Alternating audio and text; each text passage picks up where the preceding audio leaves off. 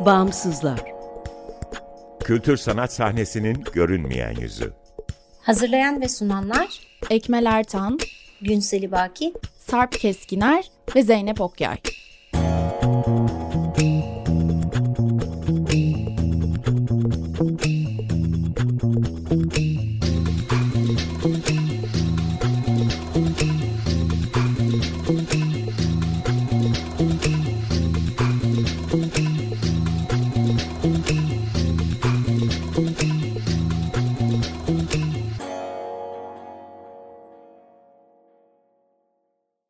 Merhaba, 95.0 Açık Radyo'dasınız. Açık Dergi içerisinde yer alan Bağımsızlara hoş geldiniz. Bağımsızlar Türkiye'de devlet veya özel sermaye sahipliğinde veya güdümünde olmayan bağımsız kültür sanat alanının çeşitliliğini ve ölçeğini görünür kılmayı, güncel ve dinamik bir bilgi kaynağı oluşturmayı, bağımsızlar arasında dayanışma ve işbirliklerine zemin hazırlamayı hedefleyen web tabanlı bir platform.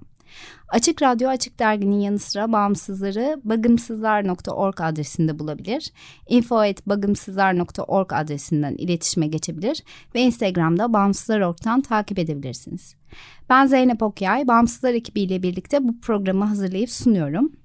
Bu hafta konuğumuz e, Ekbiç Yeğiç ekibinden e, Kevser Öztürk, Onur Erbil ve Serhan Hasdemir. Hoş geldiniz. Hoş bulduk. Merhaba, hoş bulduk. Birazcık e, Ekbiç Yeğiç'ten bahsedelim.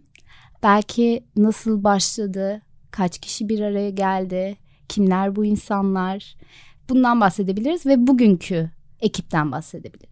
Ekbiç Yeğiç aslında sosyal bir girişim. 2014 yılında Tasarım Bienalinde Something and Sun ikilisinin aslında bir çalışmasıyla ortaya çıkıyor. Şu anda restoranımızın bulunduğu Taksim Gümüşsuyu'nun arka bahçesinde Ekbiç Yeğiç Kütüphanesi kuruluyor. Ve burada kamusal alanda e, insanların bir araya gelmesi ve bir yetiştiricilik yapması, gıda yetiştirmesi üzerinden bir çalışmalar yapılıyor. Daha sonra buradan çıkan hareketle beraber 2015 yılında temelleri atılıyor. Ekmiç Yiğiç aslında e, üç ekip olarak da düşünebiliriz bunu. Ekbiç, Yeğiç ve bizim gizli öznemiz Paylaş. Hı hı. Ekbiç kısmı e, şehrin atıl her alanında eken biçen, gıdanın tohumdan hasada, takibini yapan e, ve yetiştiricilik yapmaya çalışan bir ekip. Bu konuda çaba harcayan bir ekip. Yiğiç kısmı ise aslında restoranda tabaklarda beraber buluştuğumuz yine temiz, adil ve sürdürülebilir gıda arayışında olan ve bunları insanlarla buluşturan ekibimiz. Paylaş kısmında atölyelerle, eğitimlerle, gönüllülük çalışmalarıyla bir araya gelip birbirimize ilham olmaya çalıştığımız ekibimiz. Hepimiz bir arada çalışıyoruz. E, yani şu anda ekipte e, ortalama kaç kişi var? Nasıl bir?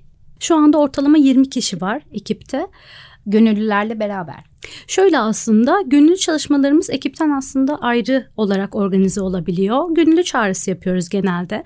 Örnek vermek gerekirse yazlık ekim yapacağız. Bahçemizde gönüllülerimizle beraber bunu yapmak istiyoruz ve bir açık çağrı yapıyoruz. Gelen gönüllülerimizle beraber ekimimizi, dikimimizi, beraber yapabileceğimiz işleri hep beraber yapıyoruz. Bunu hem karşılıklı ilham olma hem de paylaşım alanı olarak düşünebiliriz. Peki şimdi programın adı Bağımsızlar. Biz e, bağımsızları kültür sanat alanından çok daha dahil edici, çok daha çoğulcu bir yerden görmek istiyoruz ekip olarak. E, çoğumuz görsel sanatlardınız. Asıl bu projeyi başlatmış kişiler ee, ve e, bu görsel sanatlar alanında takılmak yerine diğer alanlardan, disiplinlerden e, ve diğer taraftan kültürü sadece sanat üzerinden anlamayıp aynı zamanda toprak üzerinden de yeme içme pratikleri üzerinden de e, anlayabilmek istiyoruz. O yüzden bugün sizin katılımınız bizim için çok önemli ve keyifli. Çok teşekkürler katıldığınız için. Belki de e, birazcık da e, restorandaki e, hareketlerden, etkinliklerden, e, menüyü kurarken yaptıklarınızdan e, bahsedebiliriz. Tabii.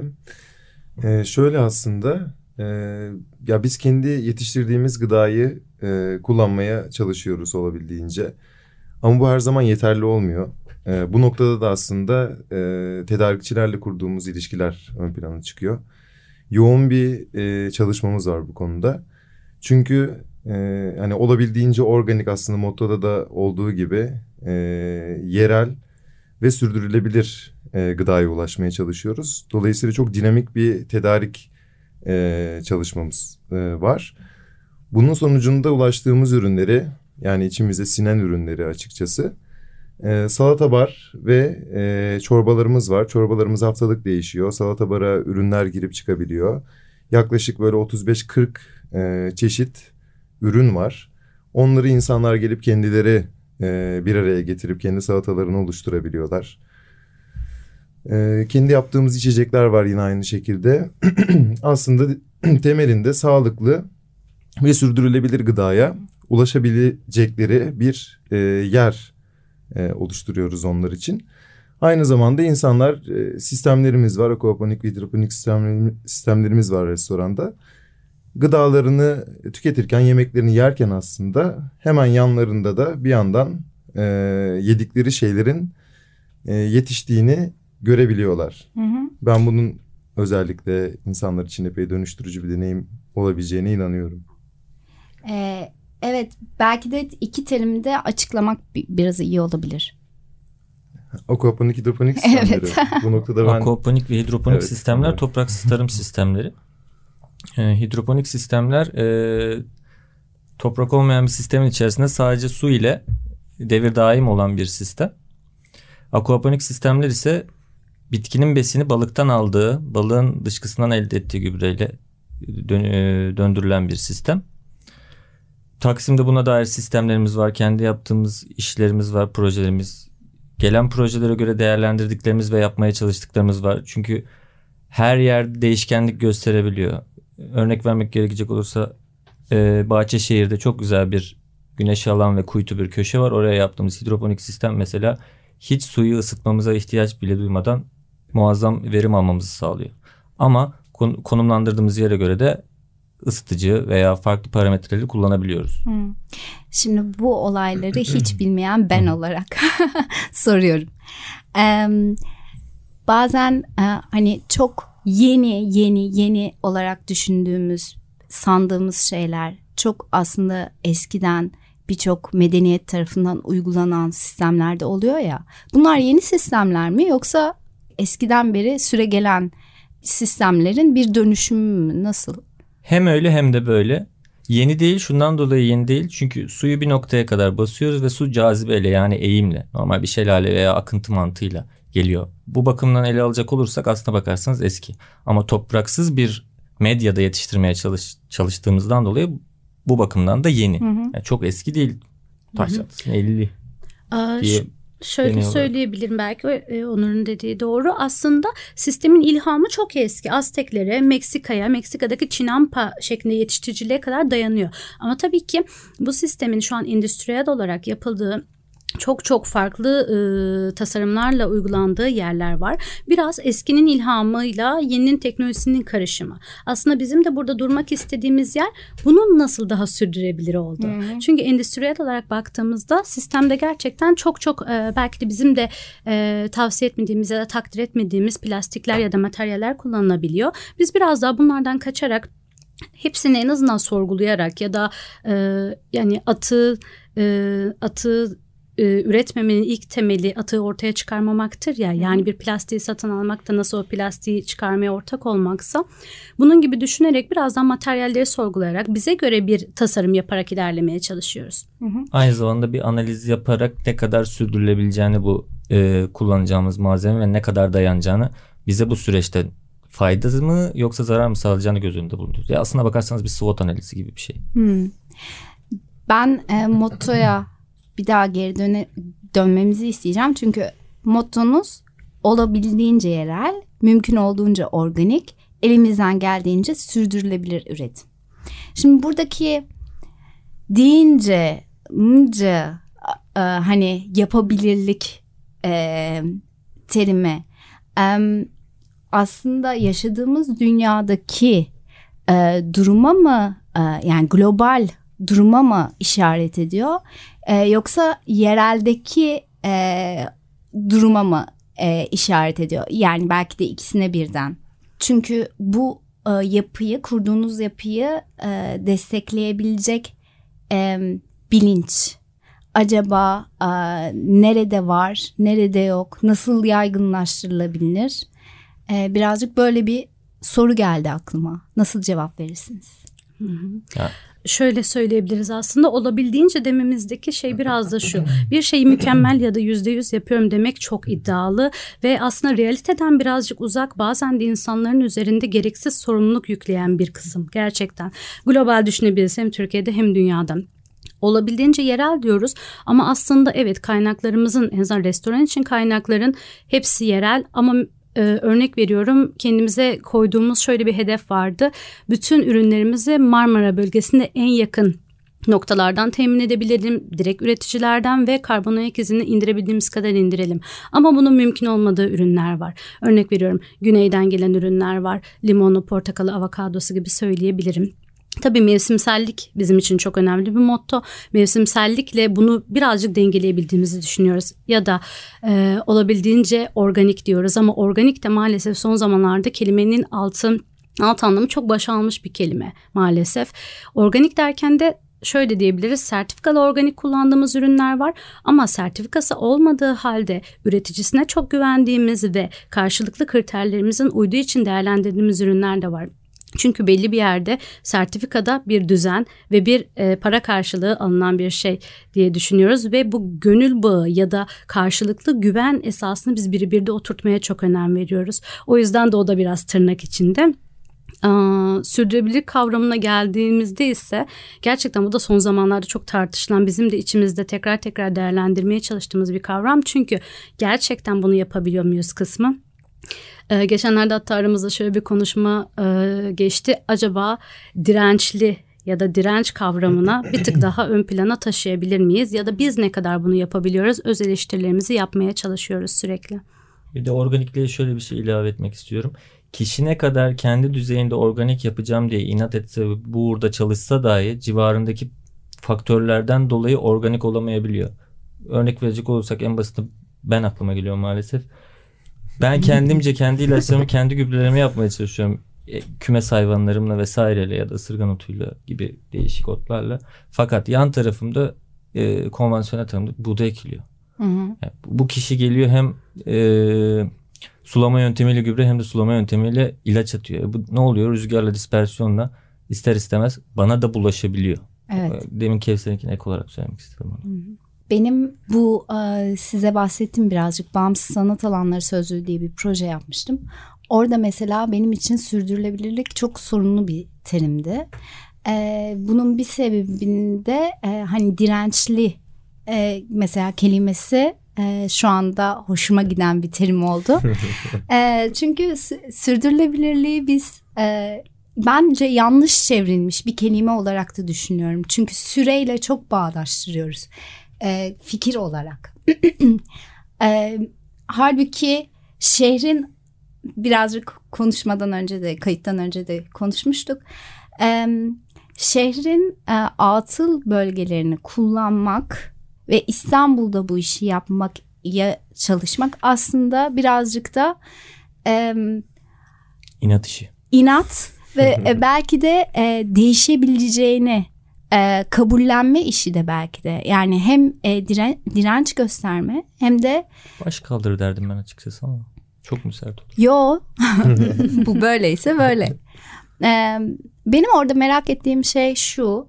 E, şimdi alan olarak merak ediyorum. Yani e, bir çünkü kamusal alana e, erişimimiz çoğu zaman çok sınırlı İstanbul'da e, Türkiye'de genellikle ama İstanbul'da bunu e, çok uzun zamandır e, çok fazla hissettiğimizi e, düşünüyorum.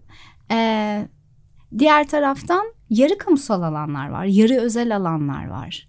Bu alanlar aynı zamanda birilerinin e, hemencecik girilip de belki de bir şey yapılamayacak, ondan sonra durdurulabilecek e, yerler.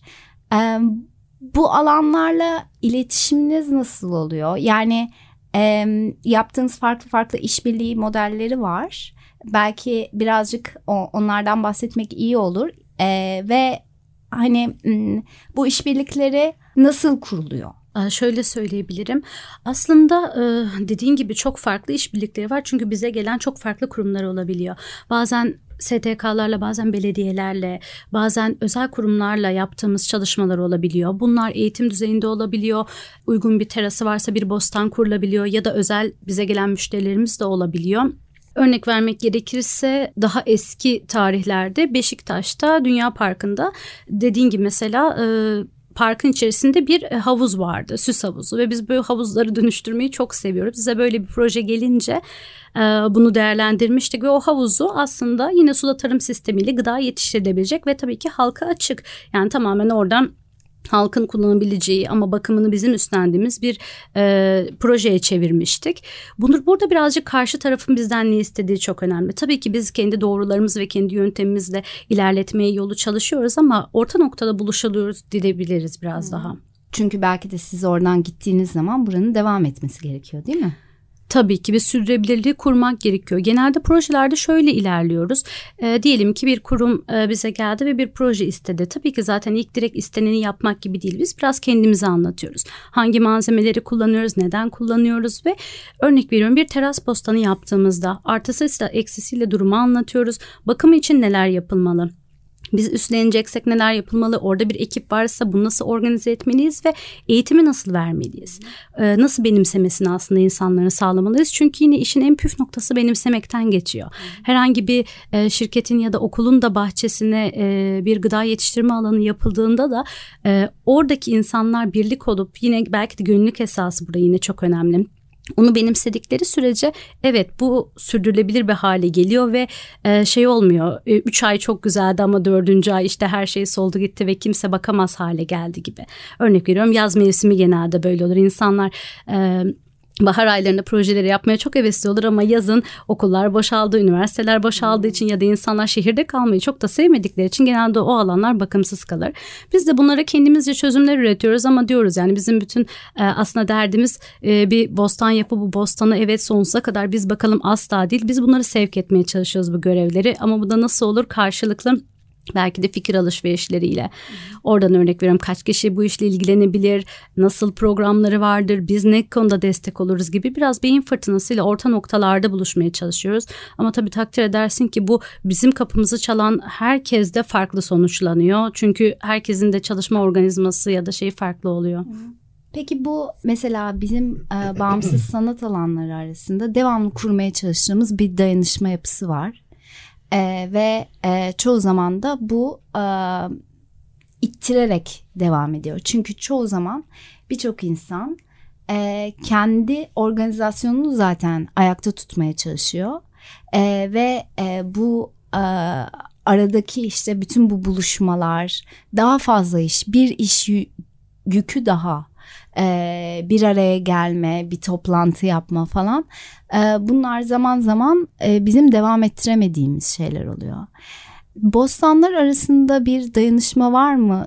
Yani ekim biçim alanlarında e, bir dayanışma var mı gerçekten? Yoksa yine daha tekil yapılar mı bunlar? Zaten tekil yapılar ama Ak Merkez'den örnek verecek olursam ismini beyan etmemin herhangi bir tehlikeli Yok yok tabii ki de yani Ak Merkez'in. Belki ilk önce e, daha önce bahsetmedik sanırım yayında. Hani evet, ne yapıldığı söylenebilir. Öncelikle ondan bahsedeyim. Ak Merkez Terasta Tarım Projesi diye bir proje var. Ak Merkez'in bize alan açtığı bir nokta. Biz ekbiç olarak oranın permakültür ilkelerine dayalı bir şekilde e, sürdürülebilirliğini sağlamaya çalışıyoruz. Ve aynı zamanda oradaki işlerde Ak Merkez'in açtığı bir e, gönüllülük çağrısından gönülleri oraya çekip hem ellerine e, bir şekilde toprağa bulaştırmalarını hem de buradan tohumdan hasata giden yolu öğrenmelerini ve belki de kendi hayatlarına e, dahil etmelerini istiyoruz. Oradan örnek verecek olursam Ak merkezdeki gönüllüler mesela gide gele gide gele hem bize alıştılar hem sisteme alıştılar hem bu işin ne kadar güzel olabileceğini bir şey yetiştirdikten sonra tabağa koymanın ne kadar keyifli ve haz verici olduğuna farkına vardılar ve ondan sonra atıyorum bizim e, kendi Gümüşsuyu'ndaki bahçemizi yaparken ekim dikim işlerinde bize dahil oldular. Orada tabii ki ister istemez sohbetler gerçekleşiyor. O sohbetlerde biri tasarımcıdır bize yardımcı olur. Şu an farz misal şey yapıyorum da var böyle arkadaşlar. Kimisi mimar tasarımlarda yardımcı oluyor gönüllülük esaslı. Böyle böyle de çoğalıyoruz. Aslına bakarsanız birbirimize el veriyoruz. Hı hı. Ve tekil olarak gerçekleşiyor bunlar. Yani herkes bir müferit birey olarak geliyor. Peki e, bu gönüllülük olayı da benim şeyde sözlükte bayağı yer verdiğim bir e, konuydu. Şimdi hepimiz gönüllü işte yapıyoruz. Tabii. Farklı farklı organizasyonlarda. Bir de gönüllülerle çalışıyoruz kendi organizasyonlarımızda. Gönüllüler yani gönüllülük esasıyla çalışma yöntemini e, ne noktada e, görüyorsunuz? Yani sorguluyor musunuz? Ben e, yine bağımsızlar ve bağımsız organizasyonlar olarak düşündüğüm zaman e, daha kurumsal yapılardan ayrı olarak e, gönüllülerle ilişkilerimizi, çalışma pratiğimizi e, ve e, elimizde olanları nasıl paylaşabiliriz diye soruyorum şöyle diyebilirim gönüllülüğü biraz ben şey gibi görüyorum yani bu içinde bulunduğumuz yılda ve bu kadar tüketimin ön planda olduğu bir çağda gönüllülük hani insanın kendisi için bence yapabileceği en güzel şeylerden biri. Çünkü arada hani kendi özelimizden örnek vereyim bir para yok bir alışveriş var ama bu alışveriş örnek veriyorum bilgiye dayalı temelde bir alışveriş. Az önce e, arkadaşımın da söylediği gibi bir gönüllü çağrısı yaptığımızda Evet mesela onlara bir akış oluşturuyoruz. Neler yapacağımızı planlıyoruz ama onların oradan mutlu ayrılması da bizim için çok önemli oluyor ve aradığını ne kadar bulabilir? Birazca bu konulara da önem veriyoruz. Çünkü Gönüllülük kavramı sonuçta emek vermek ve emek çok değerli. Örnek veriyorum bir insan geldi bahçemizde bir çağrı yaptığımızda bizimle o gün 3 saat 4 saatini geçirdi onun kendine faydalı bir çıktısı olmalı. Belki bu rahatlamak olabilir, şehirde hiç yapmadığı bir aktivitede yapmak olabilir ama belki de daha derin bilgilere ihtiyacı vardır ve soru cevaplarla bize orada e, bir tohumun nasıl ekileceğini, büyürken neleri yapması gerektiğini ya da Örnek veriyorum kendi bir balkon bahçesi vardır ya da pencere önünde küçük bir şey yetiştirmek istiyordur soruları vardır ya da takıldığı noktalar vardır. Bu konularda bilgi alışverişi yaparız. Yani bunun gibi aslında belki parayla ölçülemeyecek ama emek olarak karşılığına bakıldığında yine çok değerli. Hı hı. E, yerlerden Kalıcı ilişkiler kesinlikle yaratmak. bunları kurmaya çalışıyoruz biraz yani ben öyle görüyorum. Bir de özgürlükten bahsetmiştik bağımsızlık. Ek biçiye için bağımsızlık algısı e, nasıl kuruluyor? Ya, ek biçi iş dediğim gibi yani şu anda yaklaşık bir 20 kişiden oluşuyoruz. Evet e, biz tabii ki bir şirketiz. Ama e, kurulan aslında düzende Hmm, öncelikle şu var insanların daha mutlu daha keyifli çalışmasını bizim için öncelik. Yani e, kimse kimsenin ne üstünde ne altında çalışıyor ya da siz bir projeyle geldiğinizde ekipten birisi bir şeyi üstlenmek istediğine diğer ekip arkadaşları da ona yardım ediyor. Yani önü açık aslında sonsuz olasılıklara belki açık nereye kişi götürmek isterse ya da kişi kendi uzmanlık alanının dışında yapmak istediği değer verdiği başka şeyleri de yapabilir. Yani bir görev tanımı olmayan ama bu gri çizgileri de aslında emeğimizin karşılığı veya gitmek istediğimiz yönleri bulmak gibi de düşünebiliriz. Çünkü çok farklı disiplinlerden arkadaşlar bir arada çalışıyoruz. Ve bunun aslında bize kattığı değerden çok hoşlanıyoruz biz gerçekten.